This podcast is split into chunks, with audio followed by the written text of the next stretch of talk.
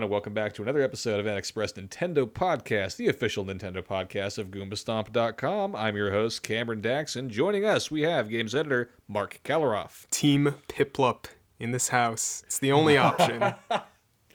That is a. I have to agree with you there. Uh, also with us, we have indie games editor Campbell Gill. As a fellow member of Team Piplup, 100 percent agree. Yeah, oh, we're all on the same side. Good. Yeah, Good. listen, it's, we really the are, only, yeah. It's the only right answer. It's the only right answer. I thought Uh, we were going to course- explode, but uh, uh, yeah. No, no, no. Listen, I know, guys. Listen, I know sometimes we disagree about things. I know it's there's not always harmony in this house, but I think in this in this particular instance, we can stand united. Uh, of course, we are referring to the recent release of the. It's a it's a full blown remake, right?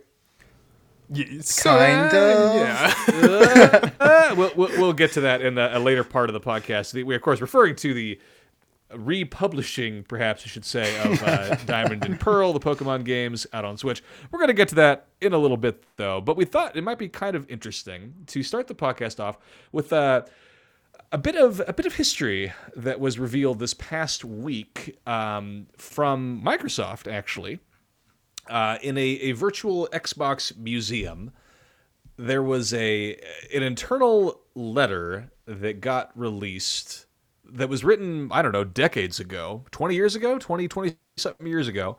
Something uh, an that. internal an internal memo from uh, Microsoft to Nintendo about uh, about Microsoft trying to purchase Nintendo which is it's one of those things that I feel like people who love games joke about forever. I've, I remember hearing rumors about this ages ago about like, oh, Microsoft's going to buy Nintendo, ha ha ha, wouldn't that be crazy?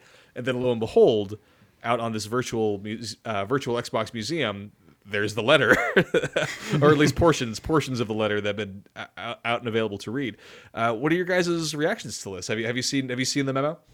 I have indeed, and it is such a fascinating piece of history to look at because I already knew about the fact that Microsoft tried to buy Nintendo, but we never actually saw the language of the offer, how they were talking about trying to forge a quote unquote strategic alliance with Nintendo to try and turn the the Dolphin, it was called at the time, the GameCube, into the greatest game machine that it could possibly be. The language they used in terms of trying to make this offer was crazy, especially knowing afterwards. Um, I'd heard before that Nintendo basically just laughed them out of the room after that offer offer was made.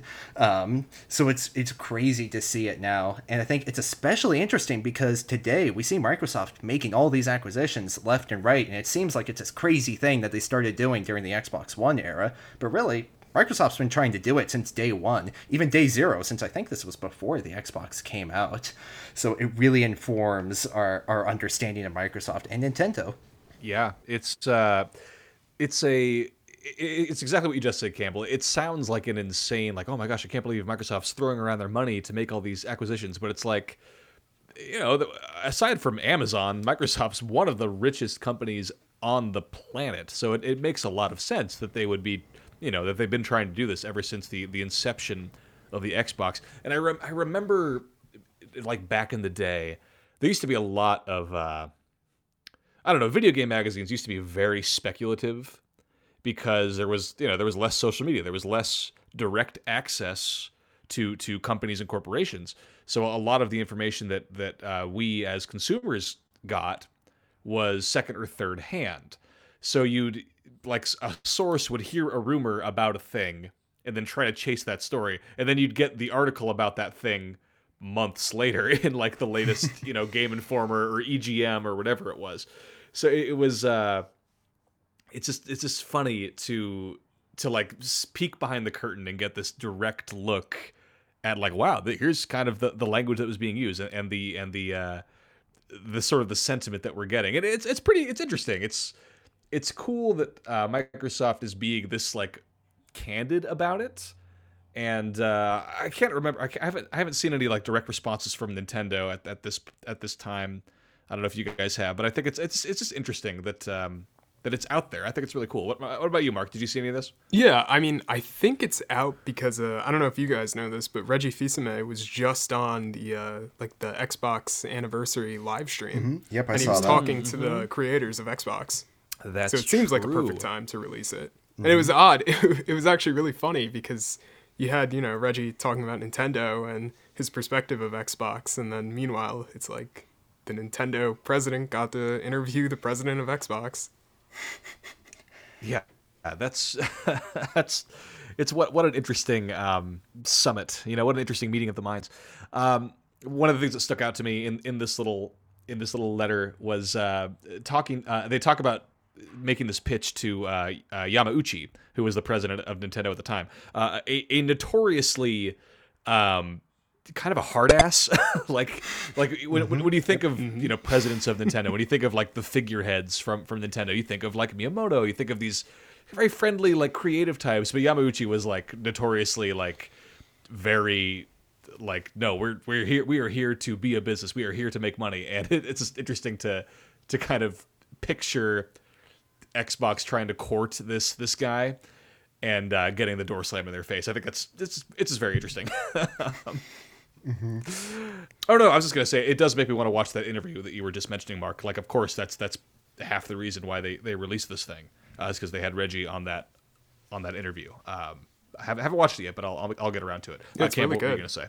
Yeah. Yeah, I was just going to mention that, you know, looking back in context and history, it feels insane, like we were mentioning, that Microsoft would even try to make this offer because I think we're still, even today, kind of entrenched in this old fashioned console wars mentality, you know, that Microsoft hmm. would never work with Nintendo on something like this. But I think the past few years have really shown that even if Microsoft didn't end up buying Nintendo, the companies have developed such a close relationship, like Marc was mentioning, to the mm-hmm. point where a former Nintendo president can interview the current president of Xbox, or also to the point where you can have Microsoft games appearing on a Nintendo platform today. It really demonstrates how far the industry has come. So I really love getting this really weird, like kind of trivia materials of history to demonstrate how the industry has matured and, and where we're going from here as we're kind of leaving that approach of gobbling up all competitors and kind of playing aggressively and then moving away from that to a much more I suppose, well, inclusive I, I would, approach. I would, I would push back on that a little bit. I mean, to be clear,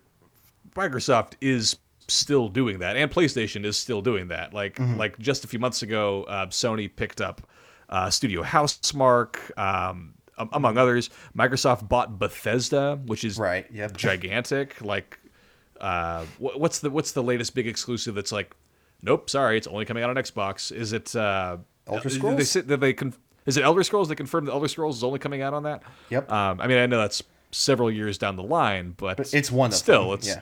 yeah, it's, it's some some big exclusive is all you know. Now it's like limited to Xbox and PC, so like that's still happening, you know. Mm-hmm. And then we have Nintendo, who's buying Next Level Games, who we already thought was owned by them. I know. I was just surprised that they didn't own them at that point. Yeah. that was a surprise Exactly. story last year. Yeah, so I don't know. It's like these big corporations are still acquiring studios that they think will benefit them. But, you know, I do think it is interesting and probably beneficial to, to kind of get that peek behind the curtain about what, you know, a, a, a weird moment in history when uh, Xbox was, you know, still nascent and still there wasn't, you know, they didn't have those first party studios at the time. They were they were still in the in the process of trying to to make that happen. Oh man, if you guys ever have the time and the interest, you should look up just like what coverage of the original Xbox was like hmm. because they didn't have anything. Like all, all the coverage was like, "Wow, this machine is pretty cool." Too bad there's no games on it. like, like it was hilarious because you could be comparing it to, to the Sony PlayStation 2, which at the time had been out for a couple years, so it had already had a library of hundreds of games, and then of course comparing it to the the GameCube, uh, which nobody knew what the GameCube was going to be like, but they knew that they were going to come out swinging with Zelda first party games, Mario, Metroid, like all these fantastic first party Nintendo titles. And then there was Xbox where it was like, wow, I can't believe Microsoft's entering the game space. Um, what's this Halo thing that everybody's so excited about? Like that was kind of it, you know? It was it was a very interesting time in uh, in gaming. I mean, even then, at least the original Xbox had all those Lego Star Wars games. So really, as I was a kid, that was all I needed to make it one I of the was best just consoles. thinking Battlefront 2. Yep, exactly, exactly. That's funny.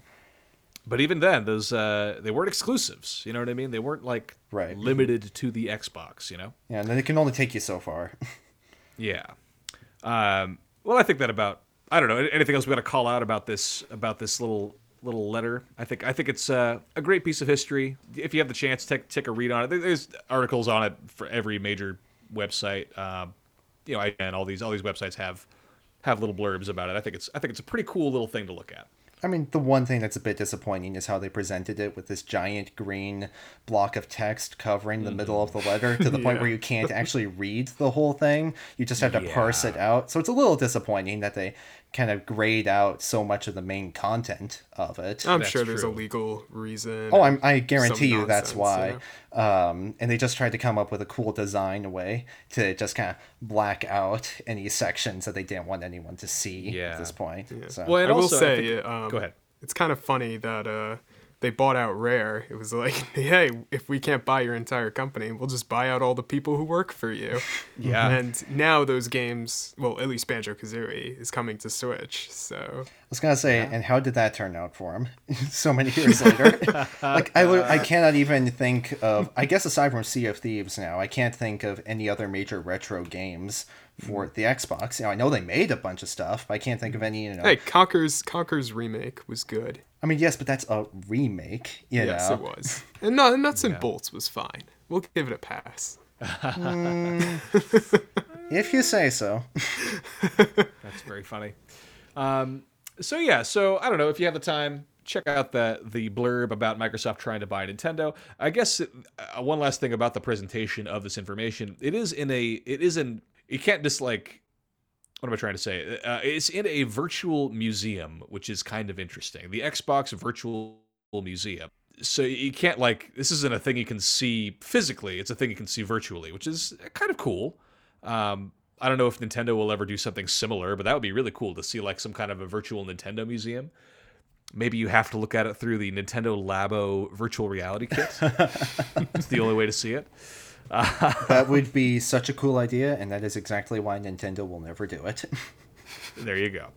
So yeah, we're gonna take a quick break. We're gonna come back, circle back to talk about the latest Pokemon game. So stay tuned, and we'll be right back.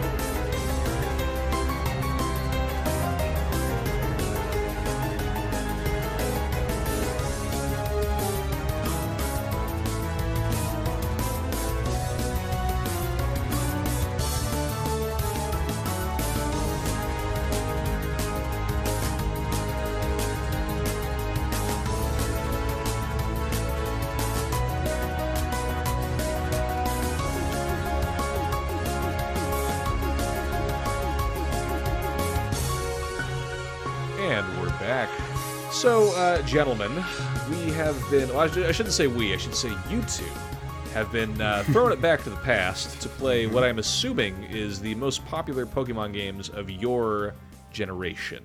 Yes. Uh, is that, You're is not that wrong. Without a doubt. Absolutely. yep. Wonderful. So these games completely, not completely passed me by, but these games I, I played a lot of Platinum on the DS and I did enjoy my time with it, but it did not have that same hook that it did for, for you gentlemen, I am sure. So why don't we talk about the remakes slash re-releases slash remasters slash whatever we're calling them Brilliant Diamond and Shining Pearl, which just came out on Switch last week. Do you want me to start? yeah, you. I mean, you, you, you guys, this, you guys take it away because I have not been playing these games. I will. It is unlikely that I will dip into them. It's just this is just not my generation Gotcha, of Pokemon. gotcha. So it's just like I don't have any attachment to these ones other than again, I had a fun time playing Platinum, but it was not. It wasn't like I love Platinum so much that I will buy these remakes the week they're come Mm. out, coming out. You know what I mean? Mm-hmm. Yeah. I played uh so just for some perspective, I played Diamond and Platinum growing up. And I like probably Nice. almost 100%ed both. I think I did like complete the Pokédex in Diamond. But um Wow. this um Pokemon Brilliant Diamond Shining Pearl it's not that I'm I'm not disappointed in them. I'll say that, but I just don't know what I really think of them because on one hand, it's a remake of Pokemon, you know, Diamond and Pearl, and Diamond and Pearl are fantastic games, but I just don't know how to feel about these remakes because it's I, hmm. I don't hate them. I don't I've actually really enjoyed my time with it, but I, I don't feel the same way when I played Let's Go Eevee and Let's Go Pikachu. And I know a lot of people don't like those games, but I felt right at home. I felt like it was this huge blast of nostalgia, even though I grew up with Pokemon Fire Red and Leaf Green, which were the remakes of uh, Red and Blue. But uh, those just felt right at home. But this one just feels, it feels off. It doesn't. They feel. It feels like it's on a budget, which it, to me, it's a massive it- it's not a misfire. It, it's just like a shame. It's a shame how it's turned out, even though I'd still recommend it. I So, mean, so t- say say more. Talk talk more about that.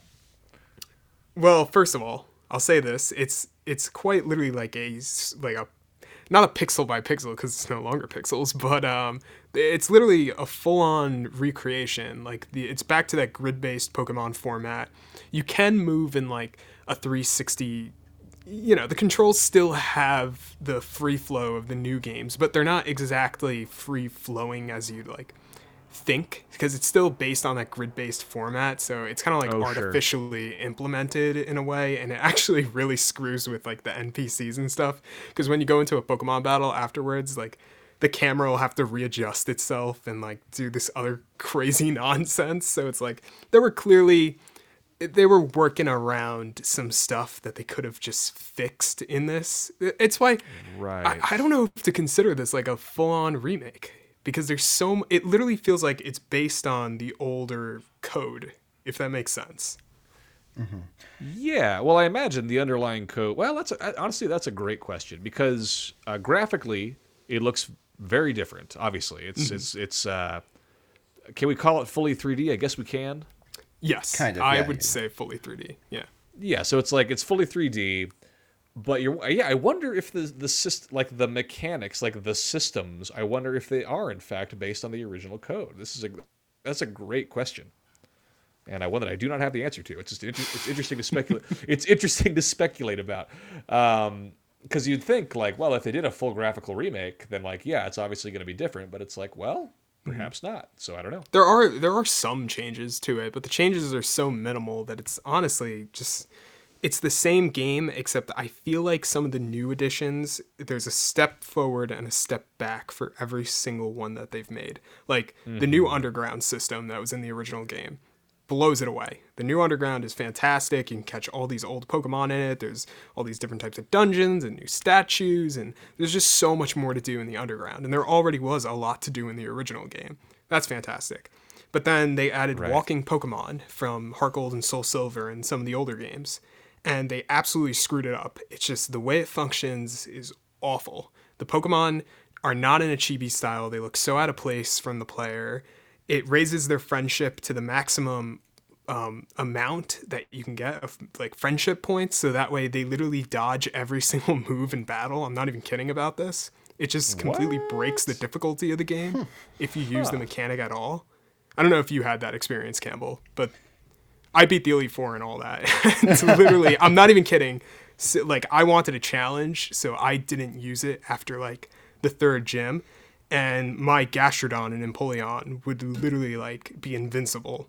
Like they would get hit by earthquake, and then meanwhile it was like, nope, I, I just dodged the move or I held on with a pinch and they survive. So that completely breaks it. But um oh oh TMs TMs now it's like it's not like you have unlimited of them. You have to rebuy TMs. I don't know why they would ever change that. That's such a step back from where the newer Pokemon games have gone. But now the HMs are all implemented on the Pokétch watch. So it's like that's genius. But why did you go the other So- direction with the So wait, so are you saying? So break this down for me. Are you saying that you don't, you no longer have to teach HMs to specific Pokemon anymore? You don't. HMs, you don't have to teach that anymore. Wow. Yeah. They're all on your. Pokétch. Yes, I love that. But love what's not that. genius is having to buy the same TM multiple times if you want it. Yeah, so that's dumb that they did that. crazy. Campbell, what about you? What, what are some of your what, kind of your high level thoughts here? I mean, I'll kind of bounce off of Marc and just say that I actually am disappointed with how this this package no. turned out, uh, and it's it's also because I do not think that this counts as a remake, or it should count as a remake, because in my in my view, a remake should take the original form of the game, the original content, and add something to it just kind of reimagine it to a greater extent than what was possible in its original release. That's not at all what you're seeing in Brilliant Diamond or Shining Pearl. It looks. I won't say it looks just like the original because obviously it's a brand new visual style, but they tried to stick with the whole chibi overworld look plus the more detailed character portraits and battles in a really bizarre way with the, the kind of doll like 3D character models in the overworld and you know kind of contrasted with these really nice looking models and battles. It's a very just bizarre game to look at for that reason and it kind of reminded me in a way of what link's awakening was trying to do the remake on switch uh, because that also had a chibi format that also looked a bit like it was a distorted like playhouse kind of look you know characters looking kind of toy like but each character model had so much more personality in it. Meanwhile, when you have in Brilliant Diamond or Shining Pearl, if you have like a cutscene or a story moment where it zooms in on a character, the faces are just emotionless, expressionless. It's just Very like true. It's just like this blank image projected on top of a character model with their eyes and mouth. It doesn't really reflect any drama that may be happening in that moment. Fighting Team Galactic doesn't feel important because they're just staring at you with this blank expression the entire time, you know. And that's just one example. Um, there are so many other little bits throughout the game where I totally agree with Marc. It really feels like this game was built on a budget which is especially bizarre considering you know Pokemon is the most lucrative IP on the planet. You know, clearly they they didn't they weren't working on a shoestring budget. They had the resources, um, but there are just things throughout this game like the fact that your player character you can move in 360 degrees on the overworld, but all the NPCs still move at 90 degree angles. So if a character is trying to approach you and they're like you know say perpendicular to you or something. They'll go in a straight line, then they'll have to turn 90 degrees, then go down, and then turn 90 degrees to face you again. It just looks so unnatural. And there are so many things throughout the game that are just like that. And, you know, the game itself, the content underneath it, is fine. You know, Diamond and Pearl were excellent games, and um, I don't really have too much nostalgia connection to these games because, kind of like as I was mentioning before the show, we were talking, I I never actually played them back in the day, but I kind of absorbed them by osmosis because everybody I knew was playing them. My brother was obsessed with them. So now that I'm finally getting the chance to play it for myself, I can recognize, you know, it's a fun game. The story's fun. Obviously, Pokemon, it's solid, it's great, but everything wrapped around it. It does not feel like these games that have such a beloved legacy that fans have been clamoring for remakes for generations now at this point. It doesn't feel like they have received the justice they deserve in it. It's not terrible, but it's not at all what I think it should be at this point. It's exactly how I feel. Well, Yeah. so, so so the next question becomes then, what should it be? Not what it is now. Well, listen, and I know be, I know to none be of us. fair, to be fair, what it is right now, I I like a lot of the ideas they have, but seeing it in execution, like I think a chibi style for the overworld would definitely work, and that's Exactly, how the yeah. original Diamond and Pearl was. But the thing was, with the original Diamond and Pearl, the way it was was because of limitations. Mm-hmm, That's exactly. just how it was. But now, you know, we're in a we're in a completely different time. You look at the power of the Switch versus the DS, and it's like it just feels inexcusable and the overworld feels so just blocky and just so unloved and then mm-hmm. meanwhile you do have the you know the battles where the battles look like they were put a lot of love into that. Except for some reason they got rid of the action camera, which is so odd to me. I don't even know if you picked up on this, Campbell, but the battles look so flat. I mean, mm-hmm. you're looking yep. at a Pokemon's behind the entire time. That's It's just exactly so it, yep. Odd. But then when you get to the, the like the epic battles, like some of the gym leader fights and the battle against Dialga and Palkia, and even you know the Cynthia fight at the end of the Elite Four, which is absolutely phenomenal. Still, those feel like they were put just so much love and care into them, and then the rest of the the direction just feels not soulless because it does have heart, but it just it, it doesn't feel the same. It feels like there was such a lack of care and so many rushed corners Mm-hmm. for this game. Yeah, 100% agree. And I think exactly what you were mentioning in the battle dynamics applies to the overworld as well. Like early in the That game, too, there's a yeah. scene where you meet the professor and you meet Dawn, and you know, it's where you get your Pokemon for the first time. The camera zooms in, and you're by by like I think a river or a lake. And the water looks amazing, honestly. Mm-hmm. It like it, does, ke- it yeah. keeps up with the Nintendo trend of having weirdly amazing looking water, but then you compare that to the ground textures, and the ground just looks like this blank green color, you know? And the same goes for like the grass, which is often just like this kind of flat texture that you can see waving a little bit. And sometimes the environmental effects don't even work realistically like when you go to what's it called floaroma town i think it is um, there are a bunch of beautiful flowers all throughout the town it looks great but you walk over the flowers and they don't react to you walking on them they're just like this blank texture on the ground they're not actual, Well, that's what I'm saying. The, yeah the game feels like it was built on the code of the originals. It Right. feels like it wasn't even replicated. Like, no, it is the same code with a graphical upgrade and some enhanced features. Mm-hmm.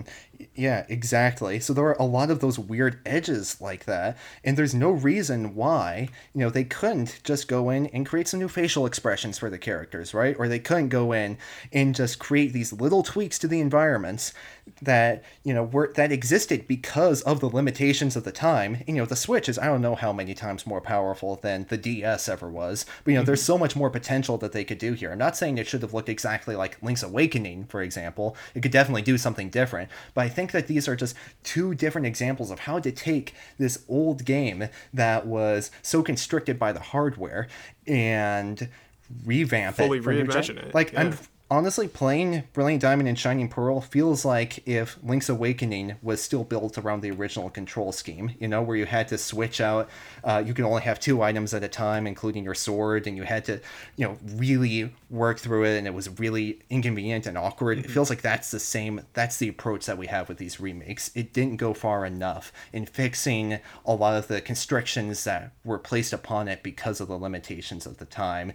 You know, maybe the maybe the justification was nostalgia that they just wanted it to be faithful, but I don't think anybody had nostalgia specifically for the chibi design or what the flowers looked like. You know, mm-hmm. they definitely could have mm-hmm. gone a lot further than that.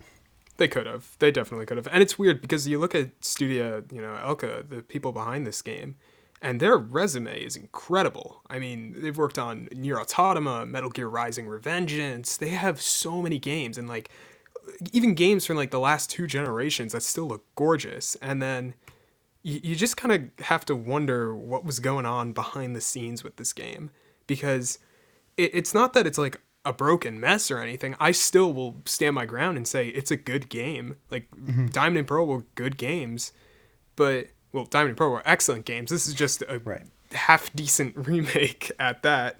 But uh, it, it's it's just so odd.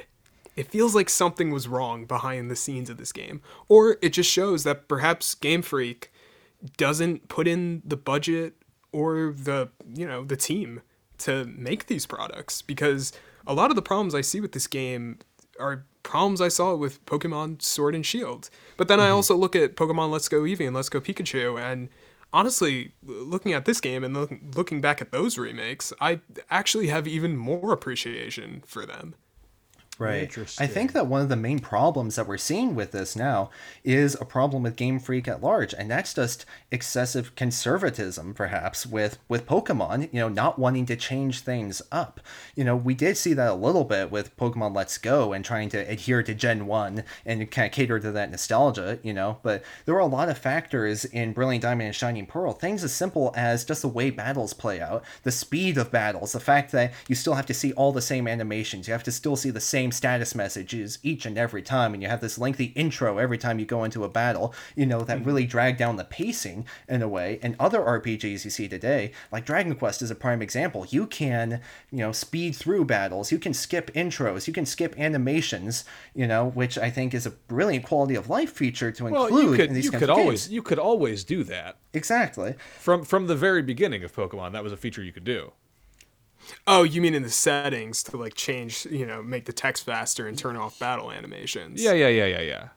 Yeah, I know what you mean, but what Campbell I think you're trying to say is that there should be certain aspects, or at least you want to see the battle animations, but there's certain things you don't want to see. Exactly. Like there yeah. should just be a skip button in general. That's exactly what I I, mean because I I, have set the text speed to fast, you know, and I have done, adjusted those settings. But there are facts where it's like, you know, these battles are super simple, and it still takes a really long time to get through a battle, even if I'm just going to one shot this random, you know, this random Pokemon that just came up and attacked me. You know, um, it still takes a very long time to go through that whole process. I think those are areas where you can streamline that gameplay loop, and that just simply hasn't been done.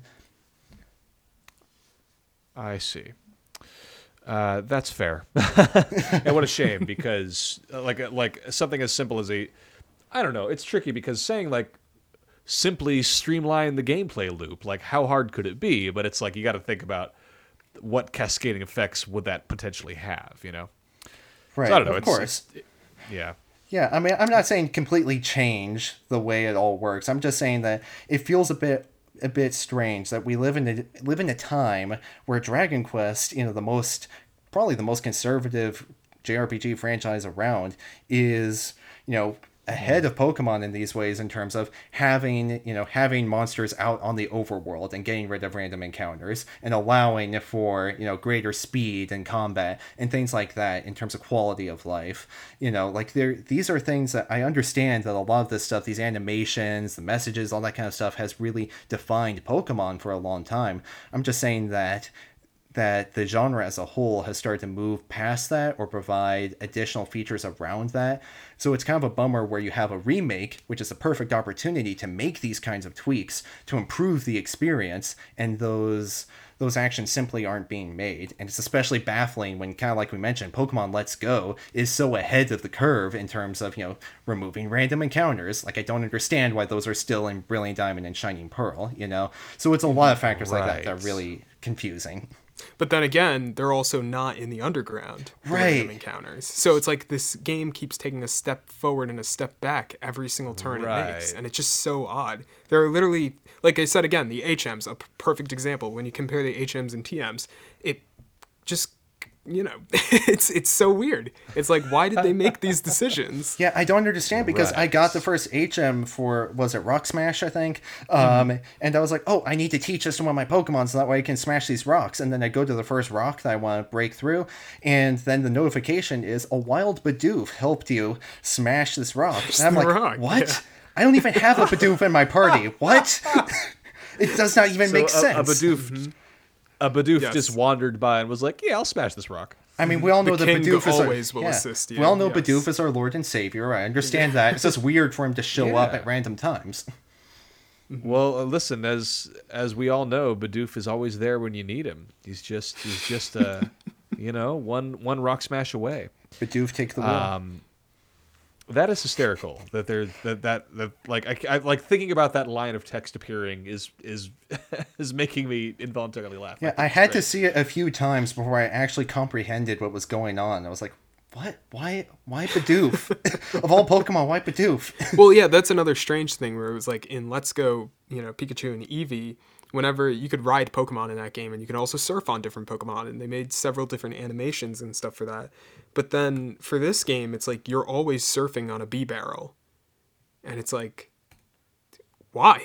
Oh, There's so many Yeah. water types in this game. Well, because- well, no, because many. we- and the same thing. Well, no, listen. no, no. the- but it's the same thing when you fly. It's a simple animation with Staravia, but it's like there are so many other Pokemon that can also fly. Like, why are these things in Let's Go Eevee and Let's Go Pikachu, and they're not in this game? And I don't care that they're not in this game. Like that doesn't bother me and it doesn't hinder my experience. But I just find the changes to this game when comparing the other remake that we just got three years ago there are just so many baffling design choices.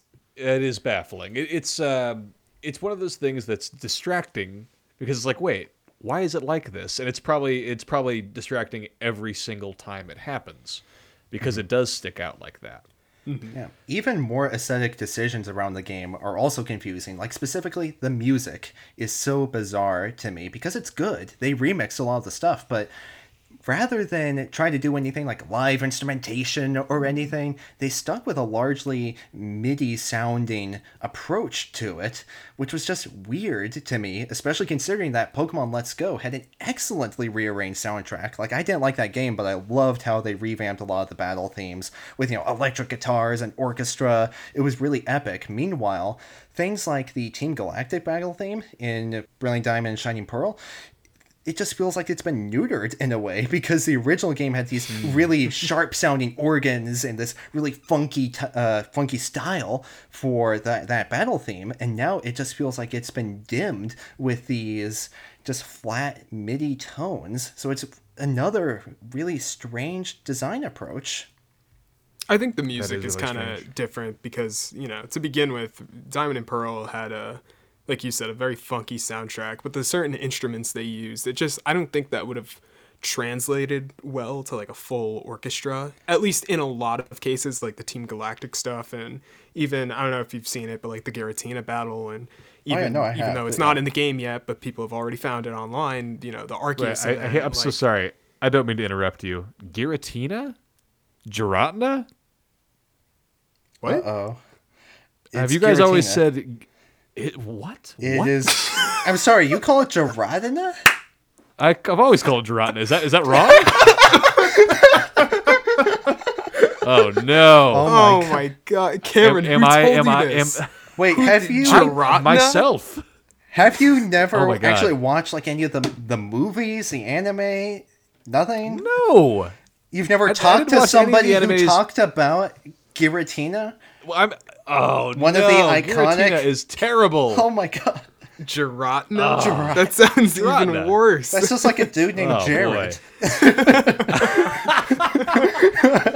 this is extremely funny to me. Um, well, the, as I said at the beginning of this segment, these were not the games I Yes, grew I'm up sorry, with. but so Giratina. That's How do you that pronounce takes a- Rayquaza? I must say Rayquaza. Okay. Okay, If I you say have to Rayquaza as well. Okay. Thank What about you, Arceus? Campbell. Uh, Arce- nobody knows how to pronounce Arceus. Uh, I'll give you that fair. one. Uh, I'm so sorry to derail this entire conversation, Mark. You were in the middle of a, a very salient point, and uh, I completely derailed the entire no, conversation. it's all I'm so it's all sorry. good. But the point is the music.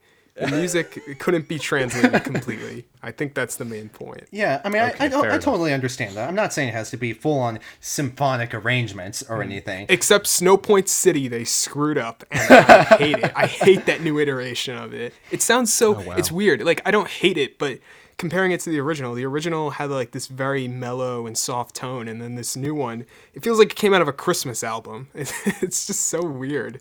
Hmm. I guess that's kind of keeping in tone with the winter themed village, right? It is. It, it just feels. I don't know. It's so different from the original. At least I think so. But Right. it's fine. It's like you know, it's fine if it's on in the background. But like, I'd rather listen to the original 100%. Yeah. Yeah. Mm-hmm. What an interesting.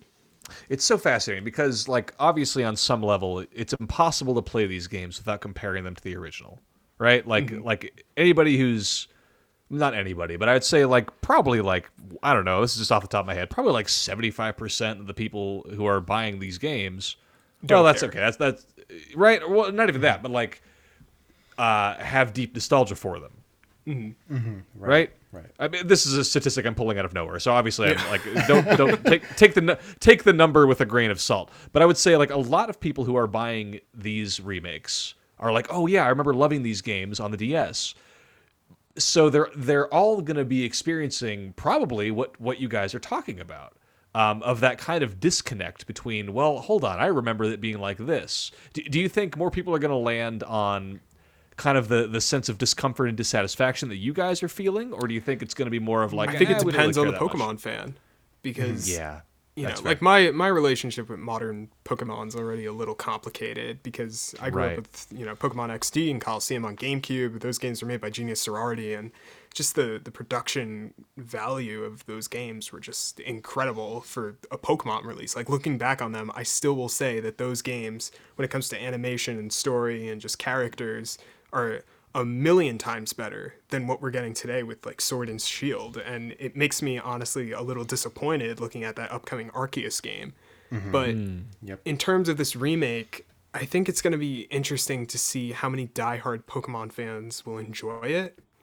Because the recent remakes, Let's Go Eevee, Let's Go Pikachu, and then um, you know, Omega Ruby, Alpha Sapphire, they are such hot debates in the Pokemon community with how people feel about them. But at the end of the day, I think people are still going to look at this one and go, it's still Diamond and Pearl.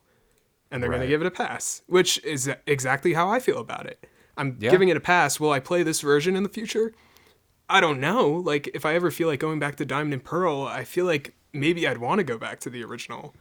But Interesting. it's it's a fine like it's just a it's a fine game it's a good game but it's just a game with a lot of problems that it shouldn't have That's exactly That's- how I yeah. feel, honestly. Because a good game is a good game at the end of the day. You know, you can pile as much weird design decisions on top of it, weird visuals, weird remake uh, choices, but it's still the great game that we grew up playing or grew up around. You know, I will say mm-hmm. though that when I when I approach remakes, a lot of the times I think of it in terms of what does my nostalgia goggles see in the original game? What did I imagine the original game looked like when I was playing it back in the day? You know, I can tell you when I was playing these old Pokemon games, I did not imagine these chibi character models looking like what they do in Brilliant Diamond and Shining Pearl. well yeah you that's know? what i well that's what i said before Uh-huh. with you know it was the limitations of the time and it Right. was interesting growing up with the game because you know it did have that chibi art style but that was because of the limitations. But then when you watch like the pokemon anime and the movies and all that stuff it was like even the even the cards like the cards the art in them like when you see a certain city like snowpoint or whatever like you get to see that there are these massive cities. And i felt like mm-hmm. if we were to get a real remake of diamond and pearl i feel like that's what we should have gotten. But instead when you go into some of the initial towns and stuff they just look they just feel lifeless. Like snowpoint city is two houses a pokemon center a pokemart and then you got the the gym slapped in the middle and then a mm-hmm. random you know what do we call it? Not castle a random temple behind it. And it's it's just so odd. It's like this could have been something you know off the charts fantastic looking but instead mm. we get something that's so just basic. Like even mm-hmm. i you know i absolutely dislike sword and shield but i'm gonna give them a compliment here for a second. Some of the towns in sword and shield like especially the industrial districts feel like a town. They have a mm-hmm. sense of scale to them. This game mm. doesn't have a sense of scale and it feels like they did the limitations because of budget and then the other thing is they were trying to replicate what Game Freak did, except they went too far. And I feel like what ILCA should have done was maybe they couldn't, because again, could have been the budget, but I feel like they should have reimagined this game. Instead, it's literally, it's practically a one to one remake. I mean, mm-hmm. there's really not that much different about it. Yeah, I mean, I would honestly at this point call it more of a remaster than a remake because of just how closely it hews to the original. And I should say that I never expected this, a remake of Diamond and Pearl, to be, you know, a Final Fantasy VII remake approach to where it's radically Yeah, expanding the original. yeah. But I did, but I did expect something on like Sword and Shields, you know, like Spectrum. You see, like again, as- I but- especially it, when I grew up, you know, playing XD Mm-hmm. and Colosseum, there were such these, you know, just these glorious experiences for Pokemon. Yeah. And even looking yeah. back on them, I even play, played um, XD recently. Like it's still a great game, and Oh, it still fantastic, yeah. graphically holds up. But I feel like this is just not what it should have been. It's still a good game. I really, I would still recommend it in all honesty, but it's just disappointing. I think it's disappointing where Pokemon has headed. And last year we talked about this when Bradley Yoshiller was on the podcast.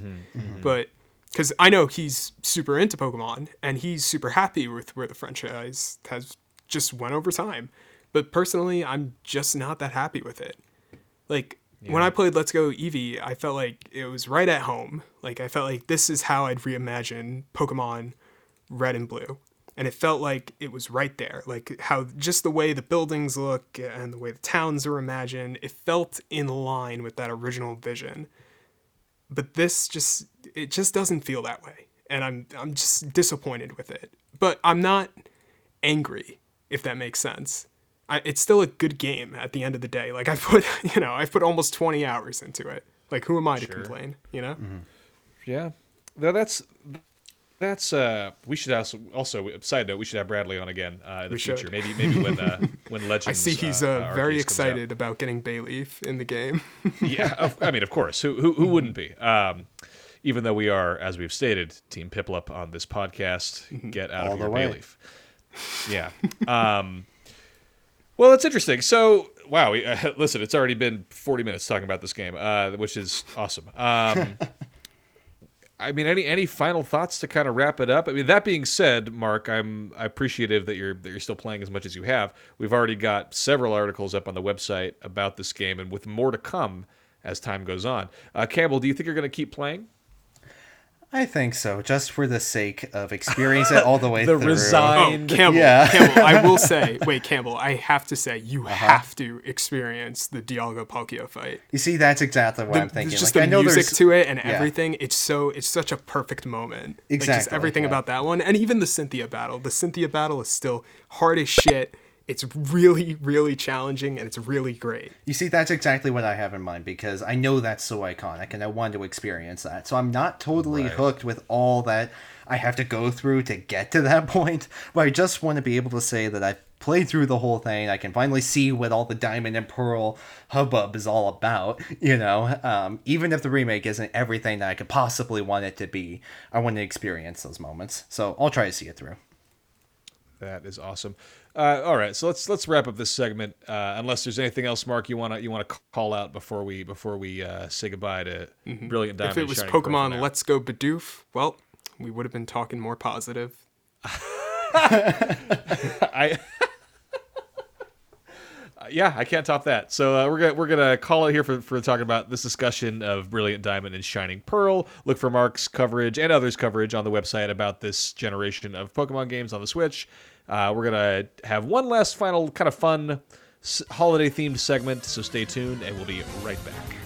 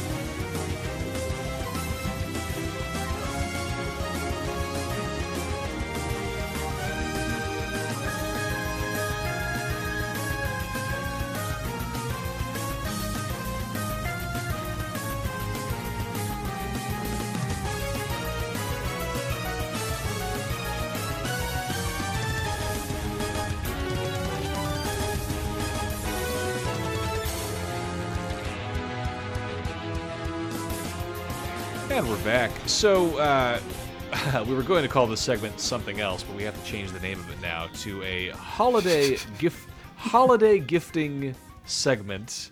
We're not going to call them stocking stuffers. We're just saying it is little holiday gifts because, as Mark so adroitly pointed out, not all of us celebrate Christmas. So we're going to call. I know, boy. Um, so uh, yeah, so we, we just kind of wanted to, you know, it, Black Friday's coming up. We, we are recording this episode the day before American Thanksgiving, uh, so you know, big big shopping season is is is encroaching upon us because we got Christmas coming up, Hanukkah coming up, lots lots of gifting, you know, people giving presents to their friends and family and loved ones. So we thought it might be interesting to just kind of talk about what are some little gaming themed gifts that we can give each other. That Um, I've fit got mine all- inside a stocking. to fit inside, say perhaps a stocking, uh, you know, just for an example. Okay, of, but uh, important clarification here. How big is the stocking going to be for the, The sake size of of a Switch discussion? case. Of a Switch case? Yeah. That's the smallest stocking I've ever seen in my life. Are they usually not that small? I mean, the one I always use was bigger, but I Fine, a- you can. I You, a- well, we have multiple choices, anyways. We usually do Yeah. a pick or two. You know. I had a, a nice a nice chunky size stocking uh, growing up, and still do to this day.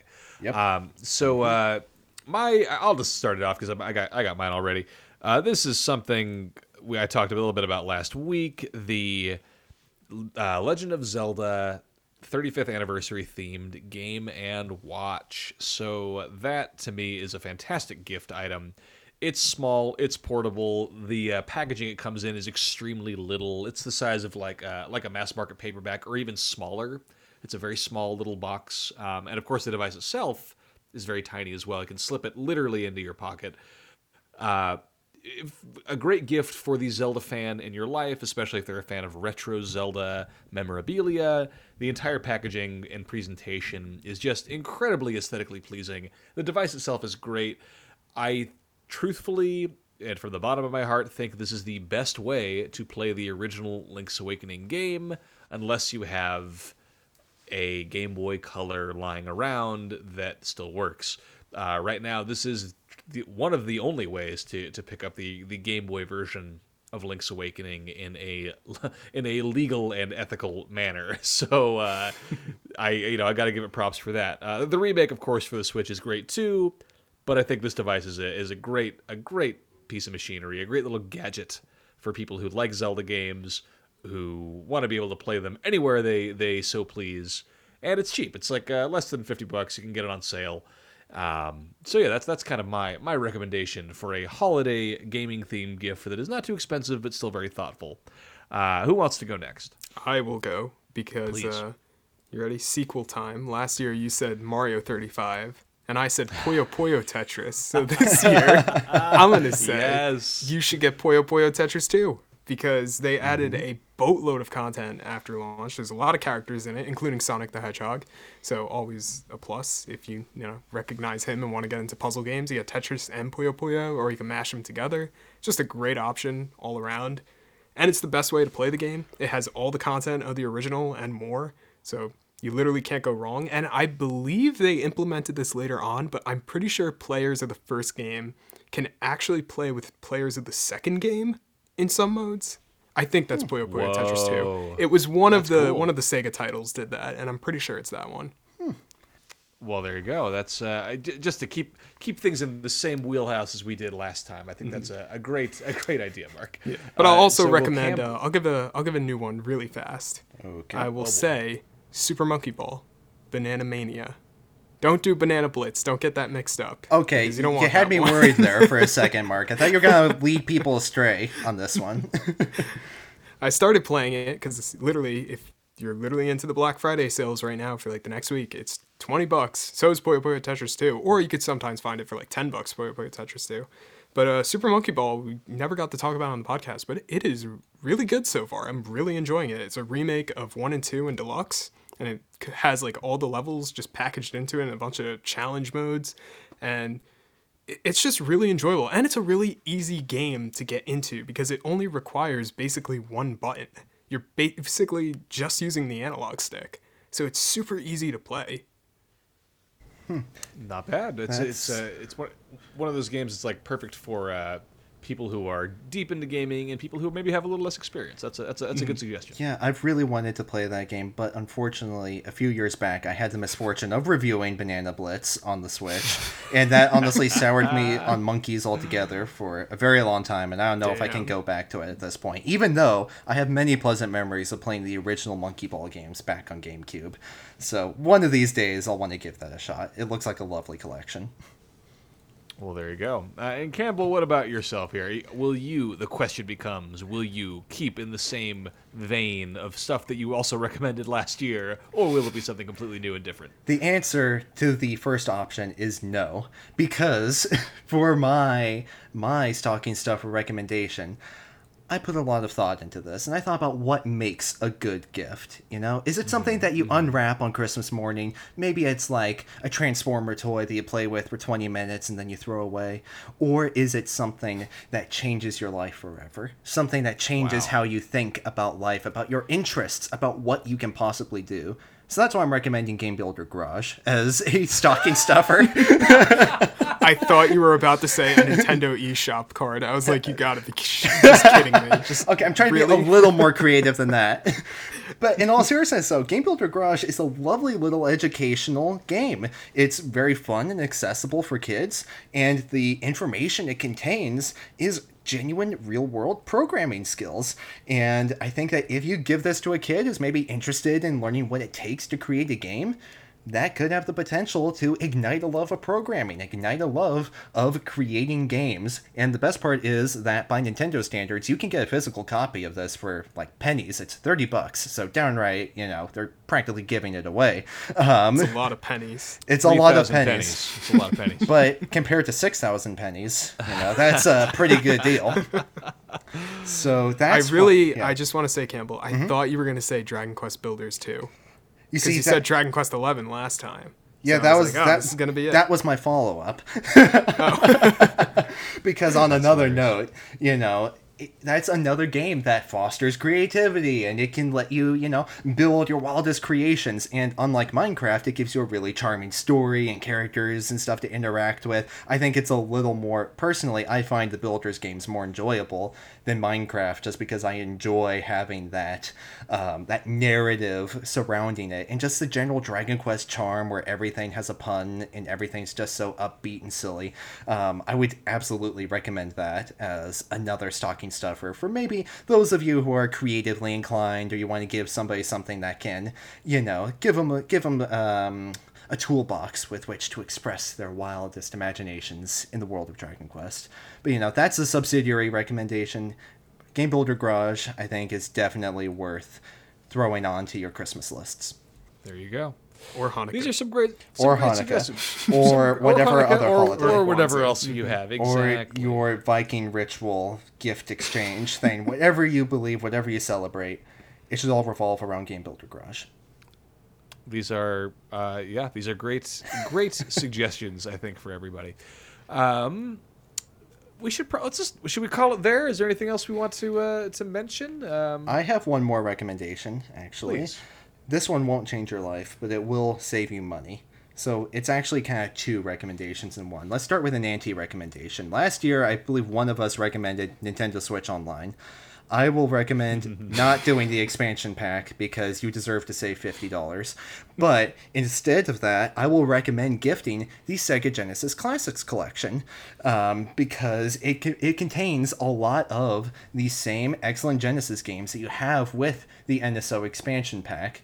Now, it does come with a caveat that the emulation is not so great on a lot of these games, but considering the fact that you get like 50 plus games in a package for like it all it goes on sale for like 10 bucks a lot of the time it's a really economical way to introduce somebody to a whole world of great genesis games. It's how i got my start in being interested in games like Phantasy Star and streets of rage. So it's really a lovely little package that you can give and it may not it, it may not inspire lifelong passions and professions like game builder garage possibly could but you know it could get somebody interested in the history of gaming so it's a very there is a lot of merit to giving that stuffing it in your stockings or hanukkah packages or anything you want to give Or or Campbell Mm-hmm. for fifty dollars on the other end of the spectrum, you can get them Switch Online, and they'll have all those games, and they could play Tetris 99. So